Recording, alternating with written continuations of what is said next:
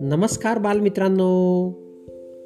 बालमित्रांनो मी मंगेश कुमार अंबिलवादे तुम्हा सर्वांचं वाचन कट्ट्यामध्ये मनपूर्वक हार्दिक स्वागत करतो.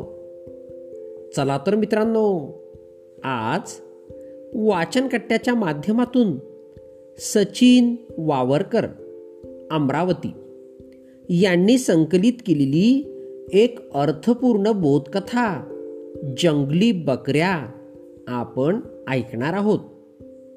चला तर मग बोधकथेला सुरुवात करूया. एका गावात राम राहत होता. त्याच्याकडे खूप बकऱ्या होत्या. तो बकऱ्यांचे दूध विकून पैसे कमवीत असे. एक दिवस बकऱ्या घेऊन तो जंगलात गेला. बकऱ्या नेहमीप्रमाणे चारा खाऊ लागल्या. जंगलात याच वेळी काही जंगली बकऱ्या चरत होत्या.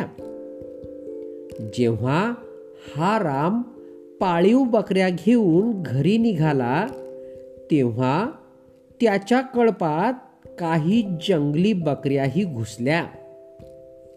त्याच्या कळपात घुसलेल्या जंगली बकऱ्यांना घरी पोहोचल्यावर त्या रामने या सगळ्या बकऱ्यांना सुरक्षित जागी बांधून टाकले.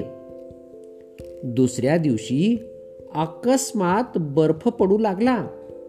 म्हणून राम आपल्या बकऱ्या चरायला घेऊन बाहेर निघू शकला नाही. त्यांना घरातच चारा द्यावा अशा विचारात तो होता. जंगली बकऱ्या आपल्या घरी राहाव्यात असाही त्याचा विचार होता. फुकट मिळालेल्या बकऱ्यांना ठेवून घेण्यासाठी त्याने जंगली बकऱ्यांना जादा गवत खायला दिले. पाळीव बकऱ्या हे सगळे बघत होत्या. पण त्या काहीच करू शकत नव्हत्या. बर्फ पडण्याची थांबल्यावर जंगली बकऱ्या बाहेर पळून गेल्या. रामला राग आला. तो जंगली बकऱ्यांना म्हणाला मी तुम्हाला जास्त चारा खायला दिला.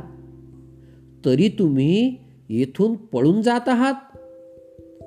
जंगली बकऱ्या म्हणाल्या जर आम्ही तुझ्याबरोबर राहिलो. आणि उद्या नव्या बकऱ्या कळपात आल्या तर तू त्यांना आमच्यापेक्षा जास्त खायला देणार. नव्या बकऱ्या आल्या की जुन्या बकऱ्यांवर अन्याय करणार. हे ऐकताच रामचा चेहरा अचानक पडला. बकऱ्या मात्र खरं बोलत असल्यामुळे राम चांगलाच निरुत्तर झाला. गोष्टीचे तात्पर्य आपली चुकी मान्य करणे हे केव्हाही फायद्याचेच ठरते. मित्रांनो गोष्ट कशी वाटली हे आपल्या अभिप्रायामध्ये नक्कीच मला कळवा. धन्यवाद.